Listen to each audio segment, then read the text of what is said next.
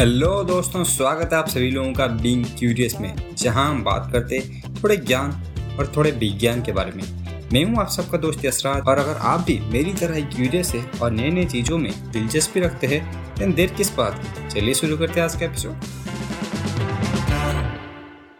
तो आज हम लोग डिस्कस करने वाले कि बिटकॉइन क्या हमारे जो रेगुलर करेंसी है यूएस डॉलर है या फिर आई है, उसको रिप्लेस कर सकती है या फिर नहीं। क्योंकि हमने अपने प्रीवियस एपिसोड में जान दिया है कि ब्लॉकचेन कैसे काम करता है हासिंग क्या होते हैं, ये किस तरह से सिक्योर है और इसको किस किस तरीके से एक्सप्लोर किया जा सकता है। और हम फ्यूचर में भी ब्लॉकचेन के बारे में बहुत सारे एपिसोड्स लाने वाले तो चलिए, अभी आज के टॉपिक पे फोकस करते हैं कि क्या ब्लॉकचेन हमारे जो यूएस डॉलर है या फिर आइनर है, उसको रिप्लेस कर सकते या फिर नहीं। तो ये सब जानने से पहले हमें जो पैसे का हिस्ट्री के बारे में जानना पड़ेगा। तो पहले क्या होता था? पहले अगर मैं 200 साल या फिर 300 साल पीछे का बात करूँ तो आपके पास अगर अनाज है और दूसरे के पास गाय है तो आप उससे गाय लेते थे और उसको अनाज देते थे, या फिर उससे दूध लेते थे, उसको अनाज देते थे। तो ऐसे चीज़ों का अदला बदली करके काम हुआ करता था। आप कितने लीटर दूध के बदले कितने किलो अनाज लेंगे, उसका कोई फिक्स रेट नहीं था। तो उसके लिए पहले आया गोल्ड स्टैंडर्ड। यानी कि सब चीज़ों को एक कॉमन चीज़ के कंपैरिजन में ही मार्क किया जाएगा। होता है गोल्ड क्योंकि गोल्ड का स्केरसिटी ज़्यादा है और गोल्ड एक बहुत ही वैल्यूबल प्रोडक्ट था तो इसीलिए पहले गोल्ड को चुना गया। तो अगर मैं जनरली पैसा कैसे काम करता है या फिर पैसे का वैल्यू कैसे आता है, उसके बारे में बात करूँ, क्योंकि ये पॉइंट आप याद रखिएगा, इसका डिस्कशन हम बाद में करने वाले हैं। तो जो पैसे का वैल्यू है, वो बहुत सारी चीज़ों से आता है, लेकिन जो सबसे इंपॉर्टेंट है और सबसे ऊपर जो आता है, वो है स्केरसिटी जिस चीज़ का स्केरसिटी बहुत ज़्यादा हो, उसका वैल्यू बहुत ज़्यादा होता है। जैसे डायमंड हो गया गोल्ड हो गया, या फिर कोई एक स्पेशल प्रोडक्ट हो गया। जितना कम लिमिटेड अमाउंट में होता है ना, उसका वैल्यू बहुत ज़्यादा होता है। जैसे कि कुछ लिमिटेड एडिशन वॉच होते हैं, कुछ लिमिटेड एडिशन बैग्स होते हैं, कुछ क्लॉथेस होते हैं। अभी जो एन का ट्रेंड आ रहा है, वो लिमिटेड एडिशन में है। इसीलिए उसका वैल्यू बहुत ही ज़्यादा है।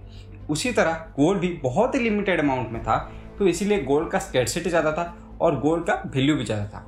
तो क्या होता था कि अगर किसी भी कंट्री को पैसा लाना है या फिर पैसा चाहिए तो अपने गोल्ड को गिर भी रखता था और उससे पैसा लगता था।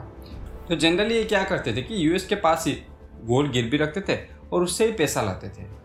लेकिन वर्ल्ड वॉर टू के बाद यूएस एक सुपर पावर बनने का ट्राई करा था। यूएस ऑलरेडी एक सुपर पावर था, लेकिन सबको एक सुपर पावर के रूप में हेल्प करना चाहता था। दुनिया में अपना एक दबदबा कायम करना चाहता था। तो इसीलिए यूएस ने क्या किया बहुत सारे कंट्रीज़ को हेल्प करना स्टार्ट कर दिया। जैसे कि वियतनाम आपने सुना होगा। ऐसे ही बहुत सारे वार्स में और बहुत सारे जगह पे अपना इन्वॉल्वमेंट लेना स्टार्ट कर दिया। तो इसके वजह से यूएस का जो स्पेंडिंग है, वो बहुत ही ज़्यादा बढ़ गया।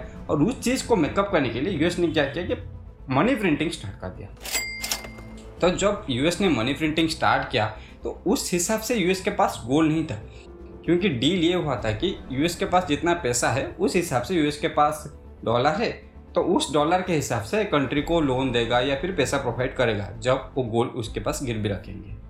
लेकिन हुआ क्या कि जब यूएस ने ज़्यादा पैसा प्रिंट करना स्टार्ट कर दिया तो उसके पास उस हिसाब से गोल्ड नहीं था।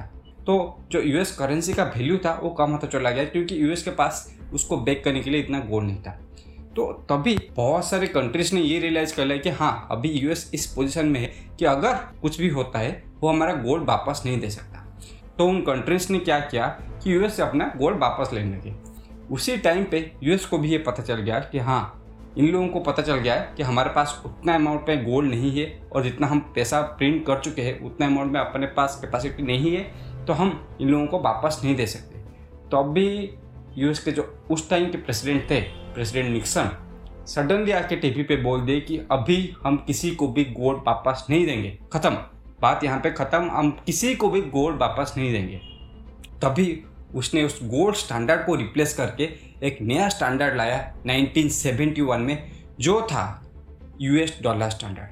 यानी कि अभी कोई भी पैसा गोल्ड के बदले नहीं दिया जाएगा। अभी सारा पैसा, सारा करेंसी को यूएस करेंसी बैक करेगा। यानी कि अभी गोल्ड पिक्चर में नहीं था। और इस चीज़ में उसको बहुत ही ज़्यादा हेल्प किया सऊदी अरब ने, क्योंकि सऊदी अरब उस टाइम पे बहुत ही ज़्यादा डिफ़िकल्ट सिचुएशन में था। तो बहुत सारे कंट्रीज़ ये सब मानने के लिए राज़ी नहीं हुए कि हाँ यूएस करेंसी का वैल्यू क्या है, हम यूएस करेंसी को एक्सेप्ट क्यों करेंगे? लेकिन जो प्रेसिडेंट निक्सन ने यहाँ पे एक बहुत ही अच्छा दाम खेला। उन्होंने बोला कि सबको तो तेल चाहिए, यानी कि कच्चा तेल जो सऊदी अरब सप्लाई करता है, वो तो चाहिए चाहिए। तो उन्होंने सऊदी अरब को ये मना लिया कि आप सिर्फ़ डॉलर के बदले में ही तेल एक्सचेंज करेंगे। तो इसके वजह से बहुत सारे कंट्रीज़ यूएस डॉलर को एक्सेप्ट करना स्टार्ट कर दिए। और जो यूएस बैक करेंसी का जो वैल्यू था, जो एक्सेप्टेंस था, वो बहुत ही ज़्यादा बढ़ने लगा। तभी से आज तक हम यूएस बैक्ड करेंसी को यूज़ कर थे। इतना ज़्यादा प्रॉब्लम नहीं था, लेकिन प्रॉब्लम अभी आया जब कोरोना पेंडेमिक हिट किया। क्योंकि इस टाइम पे यूएस गवर्नमेंट ने, जो बाइडेन एडमिनिस्ट्रेशन था, उस टाइम पे दबा के पैसा प्रिंट किया है। तो इतना ज़्यादा जब पैसा प्रिंट हो जाता है तो इन्फ्लेशन बहुत ही ज़्यादा हाई हो जाता है। और हमारे जो करेंसी का वैल्यू है, जो आई हो गया यूरो हो गया, या फिर कोई भी करेंसी है, उसका वैल्यू बहुत ज़्यादा डाउन हो जाता है, क्योंकि वो बैक होता है यूएस करेंसी से।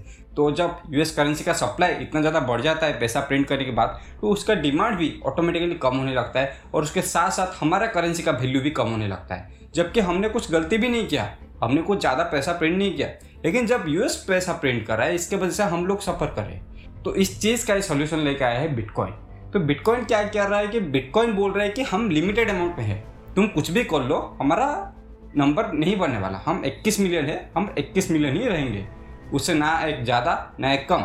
तो जब उस 21 मिलियन ही करेंसी रहता है, या फिर उस 21 मिलियन बिटकॉइन रहता है तो उसका एक स्कर्सिटी बन जाता है कि ये कम अमाउंट में है, इसका सप्लाई कम है तो इसका डिमांड भी बहुत ज़्यादा होगा। तो इसको हम एज ए रेगुलर करेंसी तो नहीं उसको एक गोल्ड के, जब एक गोल्ड स्टैंडर्ड था, उसी तरह हम एक बिटकॉइन स्टैंडर्ड के हिसाब से यूज़ कर सकते हैं कि हम अपने करेंसी को बिटकॉइन से बैक करेंगे। लोग बोलते हैं कि हम आई में पेमेंट नहीं करेंगे, हम बिटकॉइन में करेंगे। अरे भाई बिटकॉइन में पेमेंट करना इतना इजी नहीं है, क्योंकि बिटकॉइन में जब पेमेंट करते हो तो गैस फ़ीस लगता है ट्रांजैक्शन फ़ीस बहुत ज़्यादा लगता है। और आप रेगुलर करेंसी के लिए बिटकॉइन को माइनिंग का इतना ज़्यादा यूज़ नहीं कर सकते। और जब आप करेंगे देन आप एनर्जी को बहुत ज़्यादा कंज्यूम कर रहे हैं और ये एक तरीके से आपके एनवायरनमेंट के ऊपर बहुत ही गंदा इफ़ेक्ट डाल रहा है। तो जो लोग बोलते हैं कि हम रेगुलर करेंसी यूज़ करना चाहेंगे देन ये थोड़ा डिफ़िकल्ट है, बहुत, थोड़ा नहीं तो बहुत ज़्यादा डिफ़िकल्ट है।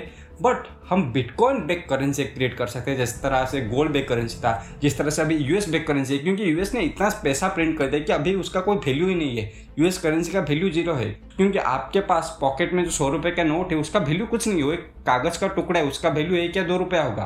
क्योंकि गवर्नमेंट बोल रही है कि वो सौ रुपया है, इसीलिए वो सौ रुपया है। जिस दिन गवर्नमेंट बोल दिया कि ये कुछ नहीं है, ये कुछ भी नहीं रहेगा। तो ये होता है हमारे करेंसी का वैल्यू ये होता है रियल ट्रूथ ऑफ़ वैल्यू क्योंकि डिमांड एंड सप्लाई का गैप है, इसलिए हमारे करेंसी का वैल्यू है। क्योंकि हम लोग ट्रस्ट करते हैं गवर्नमेंट पे, इसलिए वैल्यू है। जिस दिन आपके गवर्नमेंट के ऊपर से आपका ट्रस्ट चला गया, उस दिन वो करेंसी का वैल्यू नहीं है। तो आई होप आप सभी लोगों को एपिसोड पसंद होगा। तो इस टॉपिक पे हम लोगों ने पहले एक वीडियो भी बनाया था अपने यूट्यूब चैनल में। अगर आपने अभी तक हमारा यूट्यूब चैनल चेक नहीं किया देन लिंक कमेंट सेक्शन में आप जाके उसे चेकआउट कीजिए।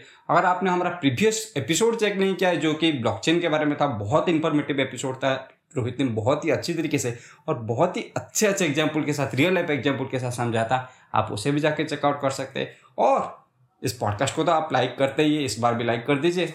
और बहुत सारे लोग अभी तक रेटिंग नहीं दिए हमें स्पॉटिफाई और एप्पल पॉडकास्ट में। तो अगर आप इस प्लेटफॉर्म में सुन रहे स्पॉटिफाई और एप्पल पॉडकास्ट में देन हमें रेटिंग देना मत भूलिएगा। तो इसी के साथ आज का एपिसोड खत्म करते हैं। धन्यवाद।